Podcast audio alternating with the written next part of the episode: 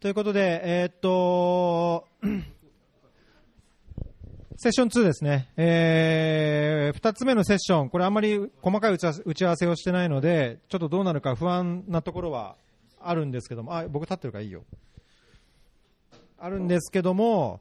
えーと、テーマとしては、あアフリカ、あーとジェンダーというのも、横山さん、横山ボンさんは、えーアフリカクエストっていうアフリカのメディアを自分で立ち上げて、あのーやられてるんですね。で、その点もちょっと、あの、自己紹介がてら話していただきたいんですが、あーまあ、アフリカっていうのは一つの切り口。で、アフリカって行ったことある人います？あれ？結構なんか、あれ？なんか、なんかアフリカは、あんまり、想像以上に多いですね。えーとかっていう反応があるかと思ったら、なんか結構デフォルトな感じですね。アフリカを一口の、一つの切り口にしたいと思ってます。で、もう一つジェンダー、ジェンダーですね。ジェンダーって僕、日本ってすごいジェンダー、ジェンダーがすごい問題な国だと思ってるんですけど、もう、とんでもない。と思ってるんですけど、ジェンダーの専門である、あの、ナツさんを、おこちらにお招きしています。で、アフリカとジェンダーでくっつかねえじゃんっていう話なんですが、一つの切り口として、そのメディアっていうのも考えたいなと思ってます。まあ、国際協力とか、あのーパレスチナとか、いろんな関心を持って今日来られたと思うんですけども、多分今の社会というか、あのー現代生きていく中で、いろんなメディアってあると思うんですよね。SNS ってもう今すごい一般化してるし、まあ、僕みたいにこう、ポッドキャストみたいなのもあるし、えーまあ、つんさんが上映する今日の映画もそうですし、誰かに何かを伝えるとか、何か関係を作るっていう、いろんなこうメディア、媒体があると思うんですが、まあ、アフリカの情報をじゃあどう発信するのか、アフリカに関心ない人、行ったことない人に何をどう伝えるのかっていうのもやっぱりメディアを考えなくちゃいけないし、ジェンダーっていうその社会課題とか問題に対しても、どういうふうにじゃあ、ジェンダーに関心のない、全くあのパワハラやモラハラの多い上司や男の人に対して、どういうふうなメッセージを伝えればいいのか、どういうメディアを使えばいいのかっていうのは、やっぱり今後生きていく上でも、社会のこうより良い社会っていうのを考える上でも、やっぱ必要なこうツールかなと。思うんですね。なので、アフリカとジェンダーをこうメディアでこうザクッとこう横串を刺すようにして、まあ、ぐちゃぐちゃっと話せればいいかなと思ったところです。はい。で、多分それぞれのメッセージもあると思うんですが、あまず簡単に、簡単にでなくてもいいんですが、横山さんに自己紹介と、まあ、どんなことやってるんですっていう、あの、サロンの紹介も含めて、ぜひ。あはいありがとうございます今日帰ってきたばっかですよね。今日帰ってきて、あ、えっ、と、そうですね。日付変わったの、そうです。今日帰ってきたばっかですね。はい。えっ、と、皆さん、はじめまして、えー横山と言います。えっ、と、通称、ボンと呼ばれてますので、えっ、と、横山でもボンでも、はい、どちらでも覚えていただければと思います。はい、えっ、と、ご紹介ありまありましたように、今私はアフリカクエストという、えーオンラインメディアと、あとこれですね、アフリカクエストイノベーションハブという、いわゆるオンラインサロンみたいなことを今、えーやっています。えっ、と、まあちょっとですね、ここに至る前に簡単に自己紹介させていただくと、まずキャリアも含めて自己紹介をさせていただきます。えっ、と、もともと、えっ、と、大学時代は経営学部で経営を学びながら、国際協力に関わる活動をしてました。で、その後、えー新卒で、えっ、と、ここにあるかな？えっ、と、野村証券っていう会社に行って、えー営業ですね、いわゆる兵隊と言われる飛び込み営業ですね、ずっと、えーやっておりました。はい、兵隊です。はい。で、えーその後にですね、えっ、と、それを2年半ぐらいで辞めて、ケニアに、えー青年海外協力隊で、えー行きました。で、えーちょっと今日、ジャイカさんの関係者いるんであれですけど、僕はあの、協力隊中にですね、あの、オフレコですけど、あの、自分で会社を作りまして、あの、雑貨業を、えー自分で起業して始めましたと。で、えっ、と、それを、えーで、協力隊が終わって、えー起業もして、その後に、えー今、アフリカの、えー IC ネットという会社に所属して、えーアフリカに進出した企業さんの、えーお手伝いを、えーさせていただいたりだとか、あと IC ネットから、え出資をいただいて、えケニアで、えー会社を作りまして、えっ、と、食に関連するビジネスを、えーケニアでやっております。えーなので今、日本とケニア、えっ、と、半分ぐらいの生活をしてまして、ちょうど、えー昨日の深夜便で、えー日本に戻ってきました。はい。時差ボケは今のところないので大丈夫です。はい。で、あとは、えーさっき言ったアフリカクエストという、えー一般社団法人をやってまして、メディアと、えーサロンの運営ですね。あとは最後、えっ、と、NGO、えーエイズ孤児支援 NGO プラスというのがありまして、まあ、エイズ孤児の、えー支援をさせていただいてるんですが、ケニア、えーウガンダで、えーもう対象に、えー今、えーやってて、今十数年ぐらいやってるんですけど、今そこの、えー理事もさせていただいて、えーご協力をさせていただいてるというのが、えー私の簡単な、えーキャリアです。で、えー、と、じゃあちょっとその、今どういう活動をしてるかっていうのを、えー順番にご説明させていただきたいんですが、えー、と、IC ネットという会社では、えー、と、民間企業さんがアフリカで何かやりたいっていう時のお手伝いを、えーしたりだとか、えーあとは、えー観光庁系の、え案件を手掛けてます。で、えっ、と、さっきお配りしたんですが、そこに今置かせていただいてるんですが、今度の TICAD ですね、アフリカ開発会議では、えっ、と、私たち農農水省の、えっ、と、一緒にですね、えっ、と、アフリカの食を、えーまあ、もっと広めましょうということで、えー一緒にやっています。まあ、こういう仕事をしていますと。で、えっ、と、ケニアの現地法人ですね、アイシネットトレーディングアフリカという会社があるんですが、そこでは、えっ、と、日本食の輸入だったりとか、え販売、あとはプロモーションのイベント、えこの前、えーナイロビジャパンフードフェアっていう、えーイベントをケニアでやったんですが、まあ、そういうことをやったりしています。はい。で、えっ、と、どんどんいきますね。アフリカクエスト、さっき、えっ、と、メディア出していただきましたが、一応、えっ、と、1日ほぼ1本、えー記事を出しています。今、今、2016年1月から始めて、この前数えたんですけど、1400本ぐらいアフリカに関わる記事が上がってますので、ぜひいろいろ検索してみると、いや、あの興味のある記事が少し出るんじゃないかなと思います。基本的には、あの、ポジティブな記事っていうのを、まあ、上げるということが、えー目標で、今はもういくつかこういうアフリカのに関連するサイトあるんですが、2016年の時はほとんどないというか、ほぼなかったような状況なので、まあ、今どんどん増えてきたので、ま、いろいろアフリカの情報は昔に比べては手に入りやすくなっているのかなというふうに、え感じてますと。で、えっ、と、最後に、えっ、と、サロンですね。あの、この次のある、これですね。えっ、と、アフリカクエストイノベーションハブっていうのを6月1日に、えーオープンをして、えっ、と、要は何がしたいかっていうと、今までそのメディアを使って、まあ、アフリカに興味のある人たちをどんどん、えー増やしたいなと思って頑張ってきたんですけど、よりアフリカに一歩を踏み出すための、えー仕掛けが欲しいなということで、この6月1日に、えー作りました。というのも、やっぱり僕、活動してると、アフリカ、要は、まあ、ケニアとかどうやって行くんですかとか、えーとビジネスするためには、じゃあどういう、えーことが必要なのかとかで、いろいろ聞かれるんですよね。で、僕は実際東アフリカのことは結構知ってるんですけど、西とか知らないし、南のこともわかんないんで、こういうところに入って、いろんな国の人たちとどんどん情報交換をして、で、現地にもたくさんいろんな人が、まあ、モザンビークにいる人がいたりとか、まあ、えーベナンにいる人がいたりとかするので、まあ、そういう人を辿って、みんなでこうアフリカを盛り上げていって、えー誰かの取り組みを、えー全体で後押ししましょうということで、こういう、えーコミュニティを作って、えーこれ6月1日からなん、えー始めたんですが、えーおかげさまでもう50名ぐらいの、えー方に参加していただいて、えーと、日々情報交換だったり、あとは、えーと、僕が、えーと、毎日、あの、仕事をしてる中で感じたこととかを、まあ、コラム形式で出させていただいたりとかっていうことで、えーこういう活動を今して、えー日本とケニアを飛び回っております。はい。長くなりましたが以上です。はい。もうなんか24時間あっても足んないですね。いやいやそんなことないですよこんだけのことやってるいと、コンサルやって、はいサロンやって、で社団法人やって、で理事やって、もなうプライベートですかね、本当に。プライベートは何ですかね、なんか。がない感じの忙しさが。はいですね鍋も行かないといけないし、あ、そうですね。あの、毎週火曜日、ひなびへ行ってますんで、ぜひ、ナイロビのお越しの際には、ぜひ、あの、お声掛けください。ナイロビ火曜ひなびの会っていうのをやっておりますので。はい日本でぜはやってないですか？ひ日本はね、あの、ティカット27かな？なんか、ティカットのイベントやるんですけど、なんか、あの、火曜だからひなび行くんですよねって言われたら、もう行かざるを得ないかなと思ってるんで、ちょっと行こうと思います。はい。火曜はひなびに行く日で、はい。なるほど。行きましょう。そんな忙しい、あれですね、帰国の折に、あの、今日来ていただいて本当嬉しいですけど、まあなんか二人はもう、すごい、なんだろう、横さん、ナッツみたいな、こう、いつも仲良く、そうですねごい仲いい同僚な感じなので、あの、お声掛けしたんですけど、はいな続いてナッツさんのじゃあ、自己紹介と、えーアピールポイントっていうか、はい。えよろしくお願いします。はい。あの、え英語でもいいので、はいはいええー日本語で頑張ります。あ日本語ではい。はじめまして、山田夏美です。えーっと、私の経歴は至ってシンプルなんですけれども、えーっと、大学日本で卒業してから、えー半年間、えーっと、イギリスのロンドンでインターンシップをした後に、えー UEA、University of East Anglia っていう、えー大学で開発学とジェンダーについて、えーっと、勉強しました。で、そのままですね、そのまま今の会社に入社して、今、2年目に入ってます。あと2ヶ月ぐらいで2年なんです、実は。あそうなんですはい。まだ2年経ってなかったってことです立ってないんですよ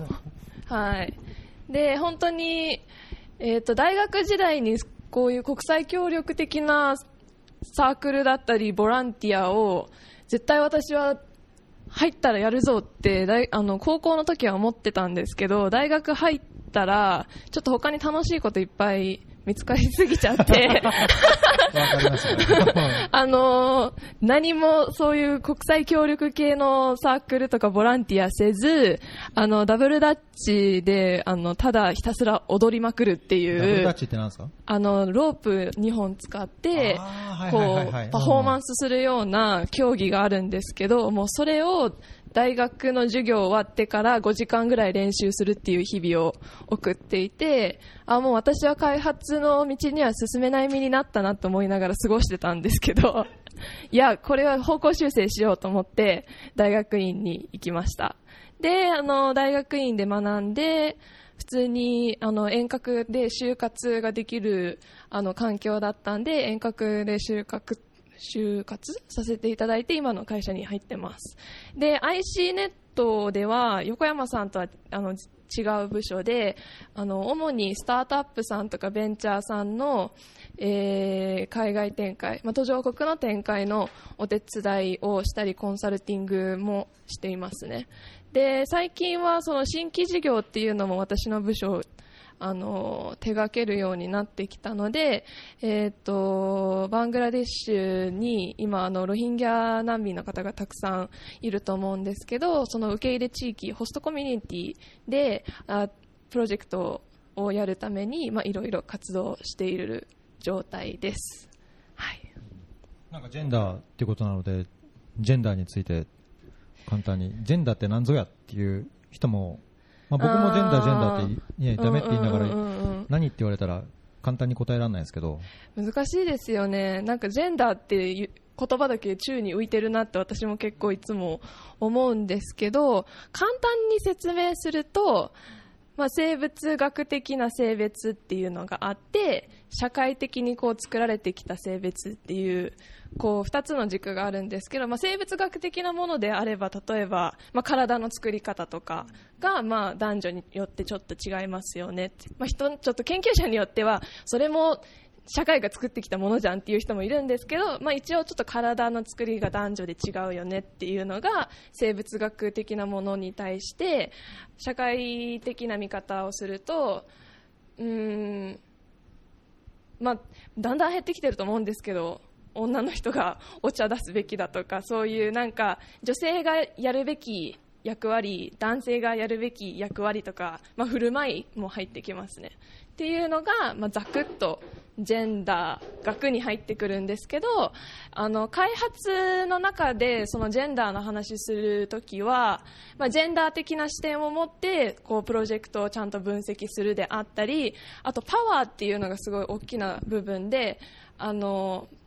パワーって伝わりますかね？パワー？権力的なパワー権力的なパワー、うんまあ、そのディシジョンメイキングする人っていうのは多分パワーがある力がある人、うん。その力がある人は誰なのか力がどこにあるのかっていうのを見ていくのがジェンダー分析の、えー分野に入ってきます。うんなるほど、なんかそのジェンダーとアフリカ、あの最初に言ったように、あのそれをメディアでっていう強引に切り口をつけて、あの話せればと思ってるんですけど、はい、はいあのまあ、質問もポチポチ出てくれば、それに答えながらいきますが、まず、あれですね、横山さん、このアフリカクエストをはいはい。立ち上げた経緯、これ実はエピソードのいくつだったかな、結構最初の方、2年ぐらい前に、あの、フェアリーでも、あの登場してもらって、どういう経緯で作ったのかみたいなのは話していただきましたけども、その、今の、どんどん乱立してるじゃないですか。アフリカメディアもだいぶいろいろ増えてきて、今の状況の中で、今後のそのアフリカクエストとか、まあ、あのハブみたいな、あの、サロン運営も含めて、どういうようなのが今後の課題で、えっ、と、どういうチャンスが、まあ、オポチュニティみたいなのがあるかっていう、なんか、考えあります？そうですね。あのーまあ、これ立ち上げた経緯は、経緯はぜひ、じゃあ、フェアリーを聞いていただくとして、あのですね、あの、もう3年経った中で、まあ、いろいろ増えてて、まあ、その、うん、すごい今難しいかなと思っているのは、まあ、えっ、と、ちょうどこの、ね、あの、今月末に、まあ、ティカッドって大きいアフリカ開発会議があるので、まあ、それに向けてちょっとアフリカがあって盛り上がってるタイミングだと思うんですが、まあ、それ終わった後に、まあ、いくつ残るかなっていうのが、まあ、私の、えー思っているところで、まあ、これまでもやっぱりポツポツはあったんですけど、やっぱり1年とか2年でみんな更新をやめちゃうんですよね。まあ、こういう作業ってすごく正直めんどくさいことも多いので、まあ、その中で、まあ、どういうふうに残っていくのかなっていうことと、あとはやっぱり、えっ、と、今後、っ、と、まあ、情報はだいぶ増えてはきました。それこそ、やっぱりその私たちみたいな個人だけじゃなくて、いわゆる JICA であったりとか、ジェトロだったりとか、結構公の機関からもしっかり情報が今出てきているようになっているので、じゃ次何をするかって言ったら、やっぱり一歩を踏み出すための、その、えーえー、なんですかね、エコシステムをしっかり作ってあげなきゃいけないよねっていうところと、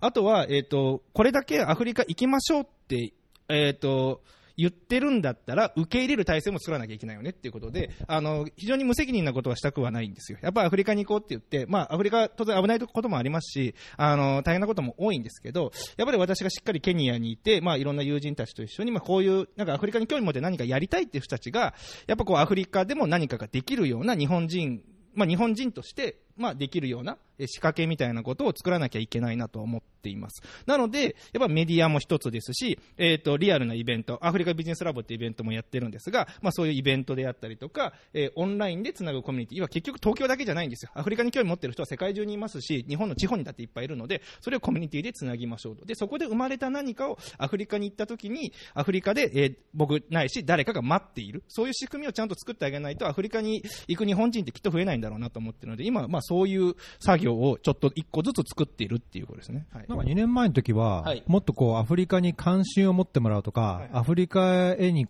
こう意識を向けてもらうみたいなのがなんかすごい強かった気がしますけど、はい今はじゃあ関心がある人を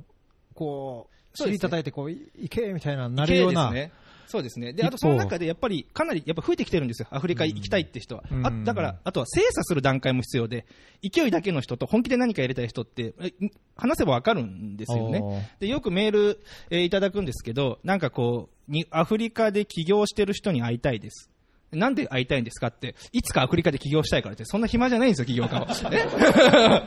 だから、あの、そう、だからそれだったら、ちゃんとこういうサロンとか、とかイベントとかいくつかあるんですよ。そういうところに行って、はあの話を聞くとか、いろいろやり方はあるんですけど、まあ、そういって、そうなんですかね、このライト層が非常に増えるのは、あの、大、すごく大切なので、ライト層からちょっと一歩踏み出したい人たちを次フォローするっていうような、えーフェーズに今入ってるのかなっていうふうな印象ですね。うんはいなるほど。なんかジェンダーについて質問来てますけども、これ、いきます？それともジェンダーにつ、ジェンダーとメディア、メディアというかそのジェンダーの伝え方みたいな、うん。なんか、僕的には、なんだろうな、ツイッターで見ててもそうだし、まあ、日本のその報道とか見てると、いちいちこう引っかかることがあるんですけど、まあその言葉の使い方もそうだし、なんだろうな、あの女性の考え、まあなんだろう、まあ、女子力とかっていうのは一つだと思う思うんですけど、まあ、女子力をこう悪く思わない見方や言い方ってとかねコンテクストも一方であるかもしれないけども、じゃあ一般的にどうだかっていうとなんか僕はポリティカリーコレクトな表現じゃないと思うんですね。うんうん。でいろいろある中でこれはいいのか悪いのか。その例えばあのフェミニストみたいな人が目くじらだって怒って言ってもうまく伝わらないこともあるじゃないですか。うんうん。だけどジェンダーが何なのかどうするのがよりいいのかどういうすればそのハラスメントにならないのかみたいな。社会的なその役割をより平等にできるのかっていうのはどういうふうな伝え方をしたり、まあ、その事業としての知見なのかあるいは個人的な考えでもいいですけどなんかどメディアとジェンダーってどういうつながりとこうポテンシャルがあるかっていうのはなんかあります？考え。なんか、うん、私はやっぱりこのダイアログとか対話を作っていくのがやっぱりどうしてもジェンダーにおいては欠かせないその一人のすごい知見のあるあの上野千鶴子さんとかが、うん。まあ、それはそれですごいインパクトあってすごい大事なアクションだったと思うんですけどやっぱり一般のあのある意味ふ普通の人がこう発信してそういう会話とか、えー、とダイアログをできるような環境を作っていくのがすごく大事だなと思っていて、あのーまあ、そういう意味でメディアってすごい便利だなって思っていますで結構あの最近日本でも増えてきたなっていうところで私もすごいあのホープがあるんですけどあの MeToo ムーブメントとかって、うんあのいや日本やらないだろうなって正直私は思ってたんですよ。2017年の、えー確か10月、11月ぐらいにアメリカですごく、あの、えっ、と、ムーブメントが加速化して、えっ、と、MeToo ムーブメントは、あの、セクシャルハラスメントに関する、まあ、自分の経験を、まあ、シェアしたり、私もそういう経験したことあるっていうのを、ツイッターとかでハッシュタグつけて、えっ、と、どんどん発信していった、あのーなんていうんですかね、アクティビズムなんですけど、最初アメリカのハリウッドで始まって、えーまあ、世界的にすごい広がっていったんですね。それこそ、インドのボリウッドとかでも、あの、すごいムーブメントになったし、なんか世界的にわーってなって、その時私ちょうどイギリスにいて、あ、日本ちょっと来なさそうだなって思ってたら、意外と、10月、11月世界で盛り上がって、12月に日本来たんですね。うんで、それはちょうど、あの、この今、前に出てる、しおりさんは MeToo じゃないんですけど、まあ、しおりさんの出来事があって、えっ、と、有名な、あの、ハーチューさん？ハーチューさんって何作家さん？作家ですね。作家のハーチューさんも、いや、私も電通時代に実はそういうハラスメントを受けたことあるっていうのを発信したら結構、うわーってそれに続いて日本でも、あの、ムーブメントが起きて、すごい私びっくりしたし、あ、日本もだんだん良くなっていくんだな、こうやってってすごく感じたので、なんかそういう役割って誰でも発信できるツイッターとかそういう簡単なメディアではあのすごく重要だなと思っています。そうすると、じゃあ、どちらのケースにおいても、その SNS とか、なんだろう、まあ、自分でメディアをもう持っちゃってやった方が、逆にやりがいもあるし、広げる、こう、ポテンシャルもあるっていう感じなんですかね。まあ、仮に大手のメディアとか、その、誰もが知ってる、まあ、テレビ番組でどうこうだけではなくて、より個人がその考え考えと信念に基づいて情報を発信できるメディアをより多く持つっていうことがなんか一つのこうポテンシャルみたいな感じがしますけどね。なんかいい意味の炎上をたまにするじゃないですか、うん。例えばその本当に女性がこう嫌な気持ちになるような CM がこう大手が作って流れた時にうん。あの ツイッターで大炎上してその CM 取り下げるっていうのが結構ここうん。数年多く起きてるなと思っていてやっぱりその個人が発信できる媒体であったり方法が増えている中で個人のその意見を発信するしてそれがモービライズされることによって大手が反応するっていうのはあの今後どんどん増えていくんじゃない？これとかね。うん。もう腹が立って仕方ない CM はいっぱいあるんですけど、うん。でもそれはもちろんあの女性だけじゃなくて多分男性もあると思うんですよね、うん。ななんやこの CM みたいな。そうね。でも個人がこう、ね、あの社会に対して物申してこう変えていける時代ですよね。うん、なんかそのジェンダーって必ずしもその性的だけな問題じゃなくて、まあ、MeToo みたいなそういう性的な問題だけじゃなくて、あのー本当、気がつくとあちこちにあって、まあ、僕何回も多分過去のエピソードでも言ってますけど主婦してる時に日本一時帰国して子供連れてその児童館とかなんか自分の住んでる市町村の児童館に遊びに行ったんですね、まあ、雨だったし児童館で子供遊ばせようとでそしたらなんか図書図書館でいやお母さんと赤ちゃんのためのなんとかイベントとかってなんか出ててなお母さん、お父さんはダメなんですか？ってお父さん来るんですか？とか言われてなんだこいつと思って。はい。ね、じゃあ子供赤ちゃんを連れて児童館その、まあ、平日でも、まあ、平日も休みだから、平日連れて行くのはじゃあお母さんの仕事なんですか？っていうそのもう決めつけられてる時点で、もうなんか僕にとってはそのジェンダー問題ですえよね。何年前の話ですか？それ子供がちっちゃい頃だから2011とか12とかじゃないですか？私あの学部その小学校の先生とか幼稚園の先生になるような学部で、うんその時結構先生になる子たち全員が授業で受けるのがもう今は家族の形がすごい多様化してるから、うんこうお母さんとかお父さんとかおじいちゃんとかおばあちゃんとかそういうぼそういうワードを、まあ、決めつけたワードを使わないでやっていかないとダメですよって言われてるんですよ。だから今の若い ね。今ちょっとびっくりしましたとね。うん びっくりしちゃっおた。母さんと赤ちゃんのみたいな、なんか結構ちらほら見たりすると、はあってなんじゃそりゃっていうのは多分男目線から見たその日本のジェンダーの歪みというか、うんまあ、それは必ずしも性的なじゃなくて、ポンと社会的なその分業の中でなんか決めつけられたルールやマナーというかね、なんかそういうのがあるんで、なんかそれを本当メディアでどうにかこうね、広く多くの人が共感して共有して、少しでもこう変わっていく方がいいんじゃないかと思っちゃうんですけど。そうですね、あの、アフリカクエストで以前、まあ、そのジェンダー絡みで、あの、ちょっとアクセスが多かった記事に、あの、ルワンダって女性進出すごい進んでるんですよね。世界4位とか。でしたっけ？ああの記事がすごいあのうちのたあのルワンダにいる武田君という方がに書いていただいた記事なんですけどあの非常に、えー、と面白い記事であこれですね。ルワンダの男女平等4位っていうですね。で実際、アフリカ、僕、結構やっぱアフリカって女性の登用すごい進んでるなと思ってまして、僕が協力時代に働いてた事務所の上司も女性でしたし、今、えっ、と、えっ、と、地方の農水省、ケニアの農水省で働いてるんですけど、そこのボスも女性なんですよね。なので非常にま女性と一緒に、えー今働く機会がすごい増えてて、そういう意味ではなんかすごく、えーいいなと思ってるんですが、まあこれも、あの、これもメディアちゃんとここで出してるからいいんですけど、あの、女性、女性、ルワンダってやっぱ女性登用が進んでるは進んでるんですけど、あの、ジェノサイドがあったんで、結果的に進まざるを得なかったっていう社会的背景あるよねっていうのが、これの記事で伝えてることなんですけど、まあこれもあんまりあの、日本のメディアだと、ルワンダは4位で日本は何位で、これおかしいよね、みたいな批判記事しかないので、うん。まあ、ちょっとしっかり真実を知った上で、まあ、このルワンダ、でも、この社会がうまく変化して、今それに適応してるっていう感じなので、まあ、非常にいい例かなと思いますけうど。はい。ん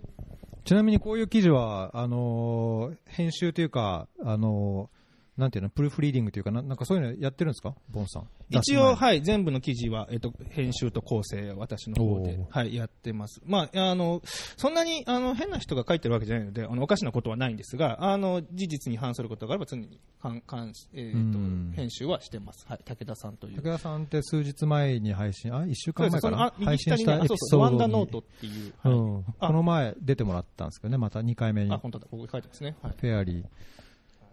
隊員時代からすごい情報発信、いろいろされて、で、今、起業してね、ルワンダで、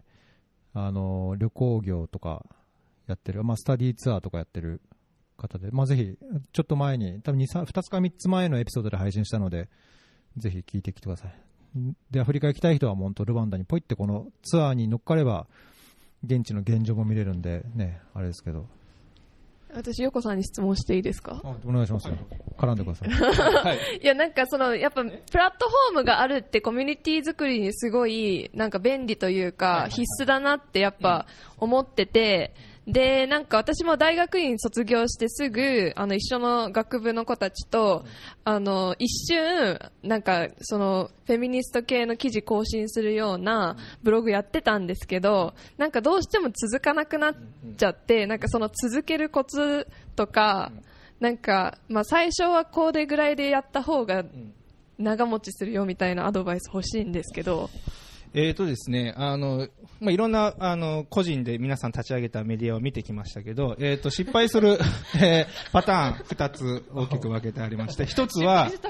失敗するパターンは、あの、作る前にめちゃめちゃ話すっていうね。あの、議論する。どういうコンセプトでいこう。こんなことやろう。みたいな。あの、最初のハードルがまず高い。あとは、複数人でやってること。プロジェクトメンバーが3人も4人もいる。最初から。サイトは長続きしないです。で、えっ、と、これには2つ、えーこれにはもちろんそれぞれ理由があって、まず1つは、えー当然ながらコンセプトを決めることは非常に大事なんですが、えっ、と、大切なのは続けることなので、初めから基地のクオリティだけを求め続けずに、いかに続けるメディアを作るかっていうところにしっかり頭を回して、えーつ作った方がいいっていうのがまず一つ。で、えっ、と、もう一つは、えっ、と、えーなんでチームメンバーが何人もいれば、えーダメなのかっていうと、コミットする人、必ずコミットする人が一人いないといけないんですよ。うんうん、こんなめんどくさい作業、毎日夜仕事終わって7時、8時から1本工事するって結構大変な作業なんですよ。これを誰がやるのって4人だと誰かやるでしょってなっちゃうんですよ。3人でも2人でも。でもまずだからもう1人、必ずこの人がもう確実に今日は更新します。そういう役割分担をちゃんと決めてコミットできる体制でないと、全員がコミットできるようになるんですよ。4人が4人。でも多分どっかでばらけるんで、みんな仕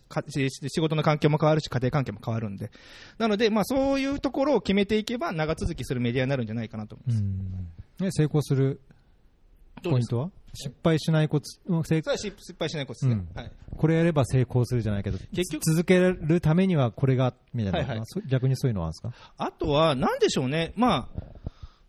結局、えっ、と、メディアって続けなければ信用されないなっていうのを改めて思ってるんですよね。ねで、アフリカクエストって別に僕がただ個人でやってる、ただのオンラインの情報発信なんですけど、やっぱり3年やってきて1400本出したっていうことが実績なんですよ。うん。もうこれこれだけじゃないかなと思うんです。だから僕からすればまだまだあの手直ししたいし、僕まだ素人なんでね、もっといろいろできるかなと思うんですけど、まあでもやっぱりその人から見るとやっぱりしっかりとやめずに続けてきたっていうことを、まあ評価一番いただいてるのかなと思うので、うんそれが結局まあブランドになっていくのかなと思うんですけど。確かにそれ僕も何人かに言われたんですけど、あのーなんだっけ、日本ファンドレイジング協会の魚さんって昔、元 JICA 職員ですけど、はい。あの以前エピソード出てくれ、出てもらった時にも、あの何が大切ってもう続けること、うん。出し続けること、そうすると誰かが聞いてくれるし、うん。誰かが関心持ってくれるし、それがおっしゃったように評価にもつながるから、続けることって言って、僕も実際、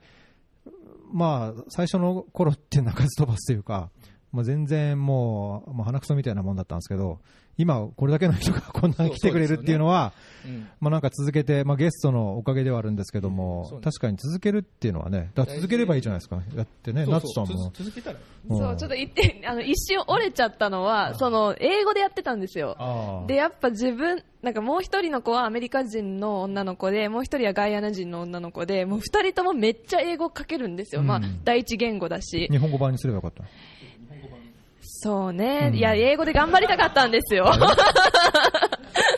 いやいや、でももう一回、でもなんか、で、もう一年ぐらい放置したんですけど、改めて、でも、あの、見直したら、あ、なんかすごい自分のな頭の中ではもう最、最悪な文章だったなって思ってたもの、一年後見直したらそうでもないなって思えたんあーなんかツイーでト。してましたね、そういうのね。あそうそうそう。んだから、まあ、マイペースに英語で、やっぱり英語で書く練習もやっぱりしたいんで、なんか英語でこう発信するっていうスキルを磨くためにも、まず最初はそのね、無理せず、マイペースに、まあ、大体週1本出すとかね、それだけで、毎週水曜更新って言ってたら、毎週水曜見てくれる人がいるわけですから、逃げられない状況を作るえ、見てくれます？更新したら。本当に、見ますやった。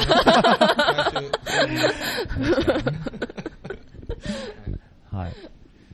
じゃあなんか、ポツポツっと答え、あー質問に答えながら、あれですかね、ちょっと時間を見れば、見てって感じですけど、えーと、なんだろう、この2番、下下から2番目の、ナッツさんとボンさん、将来の夢はこれから成し遂げたいことありますか？逸郎さんにも聞かれてます どうですか？将来の夢。よこさんからどうぞ。あ、僕ですか？はい。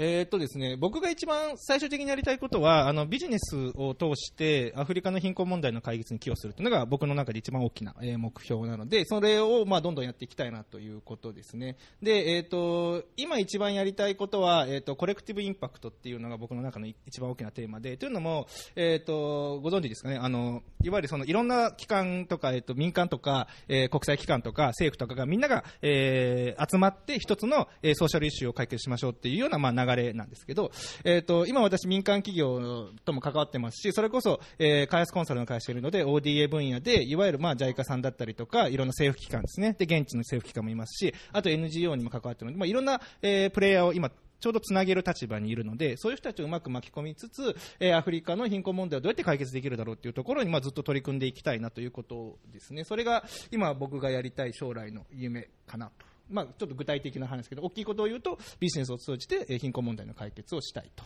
いうところです。はい。うーん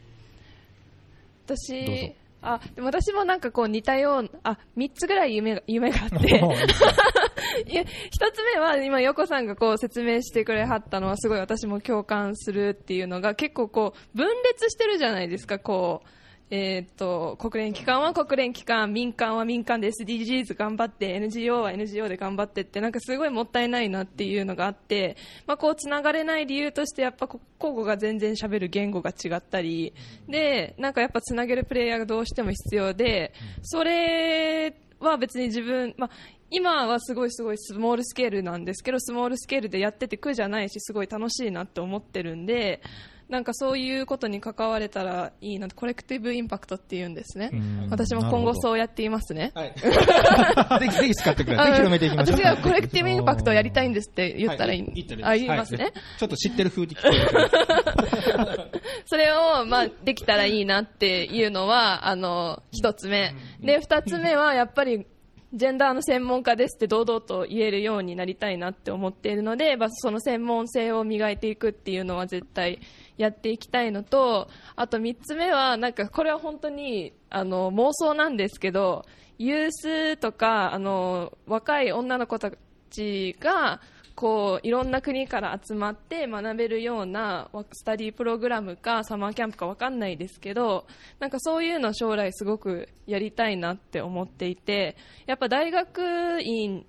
でいろんな国の子が集まって学んでた環境ってすごいなんか自分にとってもすごいうんインフルエンスがあった経験だなって思うしでそれこそ私あの小さい時アメリカで育ったんですけどその時のこともやっぱり自分にすごい影響していて若い間にこういろんな国籍の人とかいろんな国の人とこう出会って別に遊ぶだけでもいいんですよ。遊んだり知るっていうことをするだけで本当に世界の見方が変わってくるなと思っていて、まあ、そういう機会をより多くの若いユースとかに提供できるようなプログラムしかもその私は多分経済的に恵まれてきたあの人なんで、まあ、そういうチャンスがなかなかない若い世代に提供できたらいいなっていうのが夢ですね。はい、僕？僕はね、うん、いや、まあ考えたことなかったけど、パッと思いついたのは、まず一つは仕事上、その水と衛生、安全な水を多くの人がアクセスできるようになって、まあ、やっぱ下痢で死んじゃう子供とか、まあ、今もエチオピアコレラが大発生したりとか、まあ、紛争とかの理由で被災した人が水にアクセスできずに命を落とすっていうのは現実としてあるので、まあ、それを本当、水と衛生、まあ、トイレがないことでそのなんだろう病気が蔓延するとか、まあ、そういうのを本当どうにか劇的に改善するような本当に効果のある意味のあるなんか事業というかプロジェクトというかアプローチというかなんかそういうのを本当にいつかできるようになったらいいなっていう、まあ、結果的に僕の本当仕事がなくなればいいなっていうのは、まあ、キャリア上のというか、うん、仕事上の夢はそれが一つですかね。うん、だままあ一つ、あと今聞いてて思ったのはそのコレクティブインパクトって僕はその意図意図したというか意識したことないけどフェアリーは比較的なんかそういう ところがあって、まあ、僕自身その国際協力やってるけどもいろんな社会問題とか海外生活とかあの社会でのフェアとかなんとかっていう問題っていうのはどっか根っこでつながってるというイメージがあるんで、まあ、できればそういう人をつなげたりとかあの、まあ、今回みたいにねいろんな人の話をいろんな人が聞いて、まあ、知らないことを知るきっかけになるあるいはあの関心あるところにこう一歩踏み出す勇気をもらうとか。まあ、なんかそういうメディアとしてやっぱ、あのライフワークとしてフェアリー始めたので生活の糧にもしつつ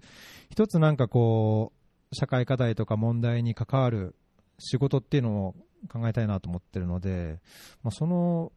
2つかな、うん、このポッドキャストと本業でなんか、うん、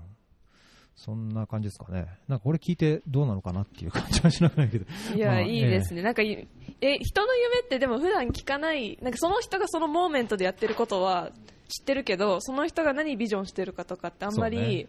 話さないから、私すごいこういうの好きなんですけど。そうねじゃあ一人一人聞いてきますか、はい。聞きたい。ああですね。まあ、あと質問は、なんかちょっとあんまりおお配信に乗っけるには、んっていう質問もあるので、それはちょっと割愛させてもらいますけども、なんかパッと見てなんかあったら、あれですね。これは？でなければ、よこさん。企業やビジネスに関する知識や経験をどう身につけられましたか？どう身につけたか。あれ、一社目？一社目？一ああ一社目はですね非常にあの仕事をする上でのあのスキルは、えー身につけましたね。え兵隊？あの兵隊でしたっけ？はい、兵隊でございます。はい、兵隊でございました。あの、あのいわゆる歩兵と言われるんですね。はい、あの、あの、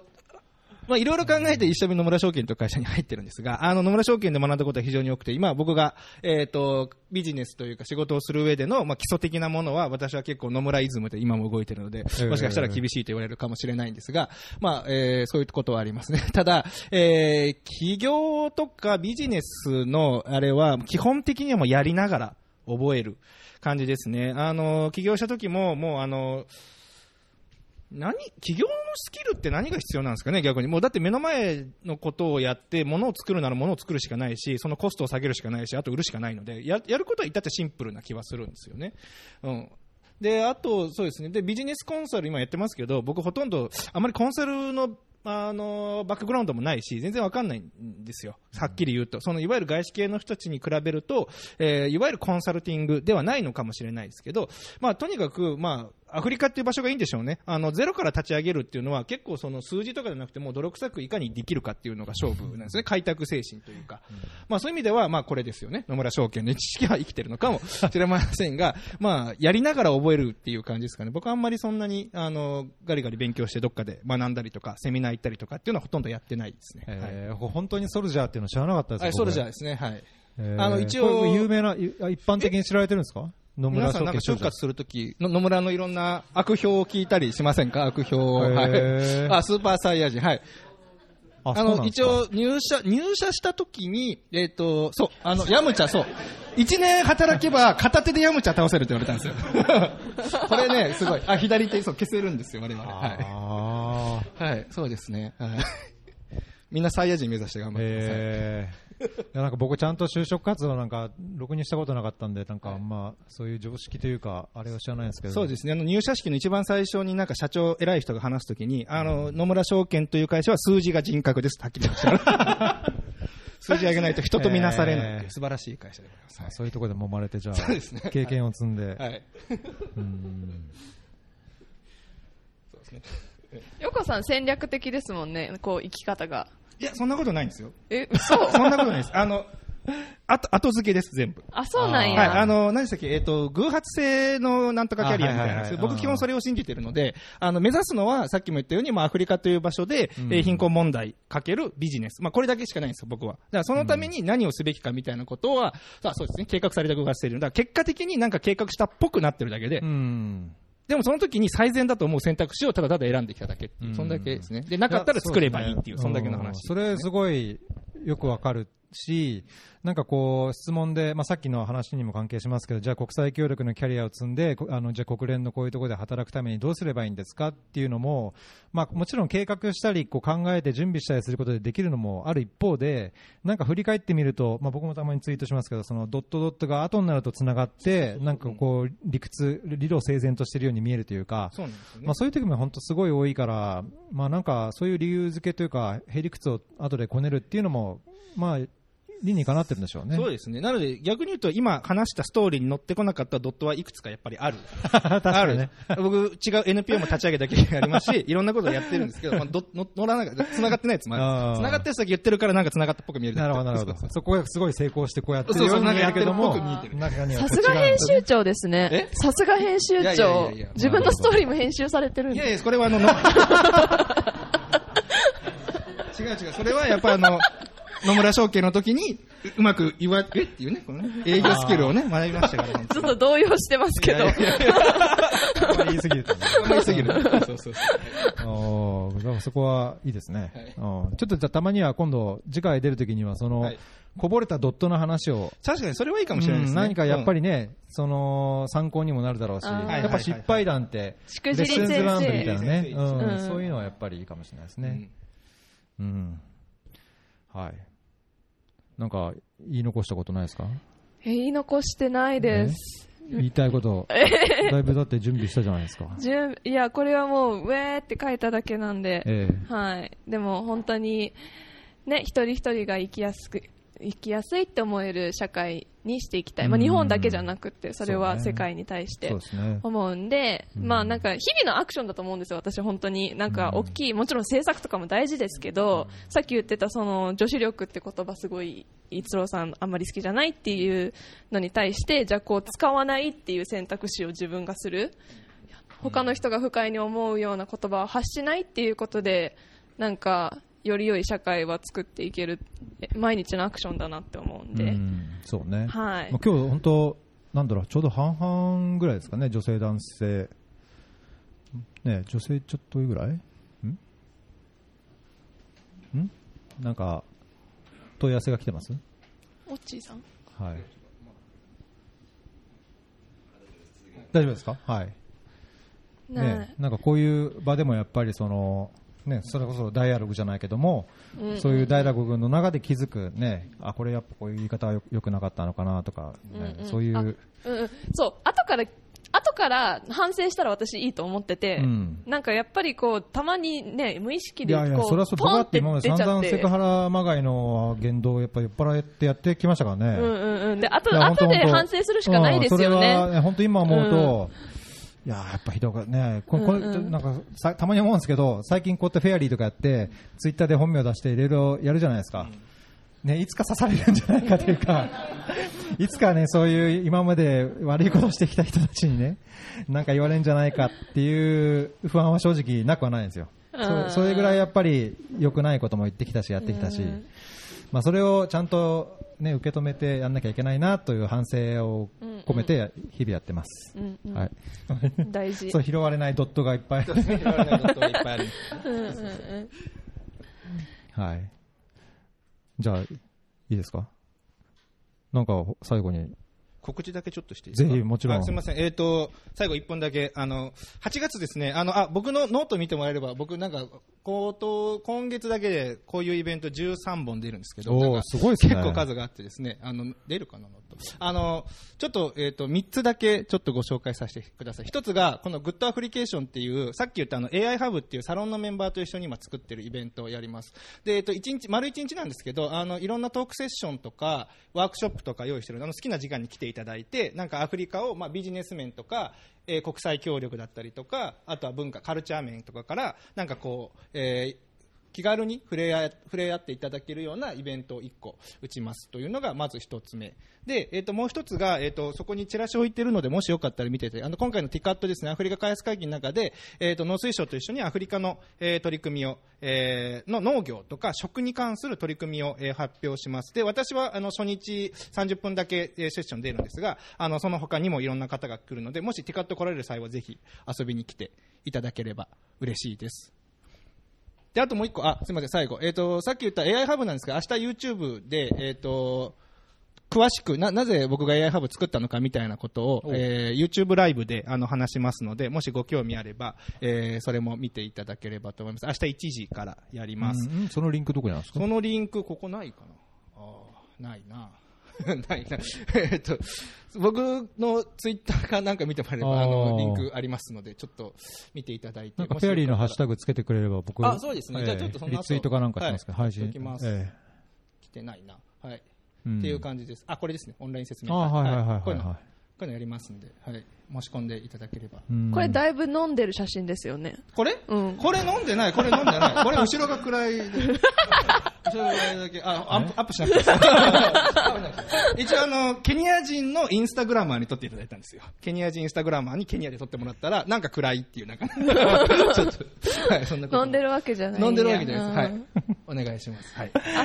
私も宣伝していいですか、どうぞどうぞ。あの、はい。8月24と9月29に、今ちょっと、えっ、と、友達何人か、あの、国際協力サロン知ってる人は知ってると思うんですけど、の中でアートのイベント企画していて、あの、原宿の竹下通りから5秒ぐらいのマンションが10月に、